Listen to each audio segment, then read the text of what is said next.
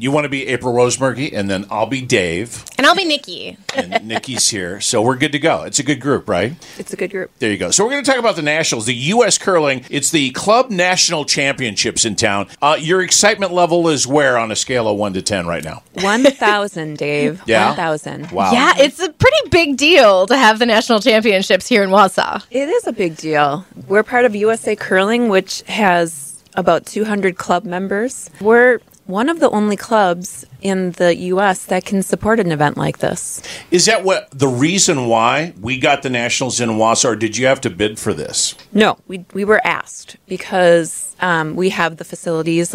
A lot of curling clubs across the country aren't as large as ours, um, and especially for a small market, we have eight sheets. If you go to some curling clubs, they'll have two to four sheets max. Oh, wow.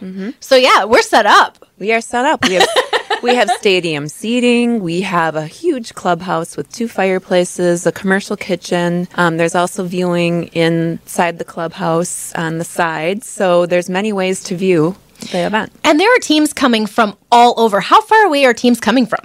Well, we have teams coming from Alaska, and we have teams coming from San Francisco, Houston, and also Madison, St. Paul. And we have Wausau teams. So the host club can uh, submit two teams to also play. So we have two Wausau teams, one ladies and one one men's team, and they we had to do a play down. We had to, they had to actually form a team and compete with amongst our own club members. That's how they they got cho- they were chosen or they won the, the chance to curl against some of these other athletes. Let's talk about Thursday, getting things started, because in the afternoon, it's really going to be quite a, a fun sort of opening ceremony. Yes, opening ceremonies are at 3:30 and what we will do is we will have the the teams being piped in by a bagpiper and it's really interesting because they all the member all the team the athletes march out behind the piper the piper walks across the ice and walks up to in this case our club president Kim Susans and they will um, we will pay the piper and they'll do shots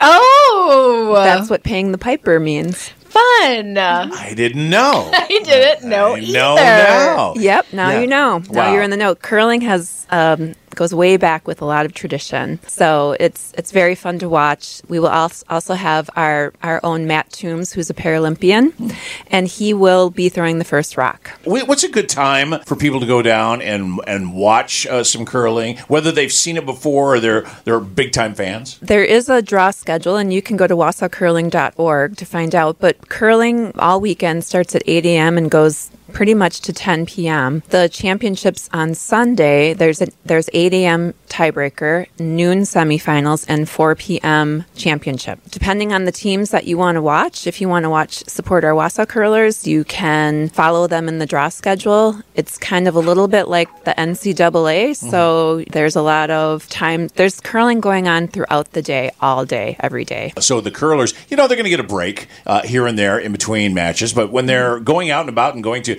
restaurants or wherever, so you may be at somewhere eating, and then in walks uh, the team from wherever, Alaska, you know, Texas. or- Houston, yep, Yeah. yep, wherever, You wherever. might hear some Massachusetts accents. Yeah, maybe. yeah. How, how do you say that? Ba and stuff like that. Those kinds of words. Ba, yeah. Yeah, exactly. I, get- I need to go to You a might be hanging out at the bar. For sure. And we're trying to introduce them to our culture with in the program I wrote a little something about Wisconsin cheese, our beer history, and of course the old fashioned. They have to try it. Gotta The have good the old Wisconsin fashioned. old fashioned. Sure. And what are cheese curds? They'll probably, yeah, maybe. Yep. Yeah. We're getting yep, we're getting cheese curds from Mullins and hopefully they're squeaky so that they understand what we're talking about because it's very unique to our community. Oh man, Yeah. we want all the curlers coming in from all over the place to be cultured. Yeah, come on now. Right. We're not handing out cheese heads though. I refuse to do that. All right, okay. well, you have standards, right? Come on, Right, Yeah. right, right. So if people want to get tickets, how do they get tickets? Tickets are being sold at the door. They're hmm. they're five dollars a day and fifteen dollars for an event pass, or three dollars a day and ten dollars for an event pass for students and seniors. Thank you guys. Yeah.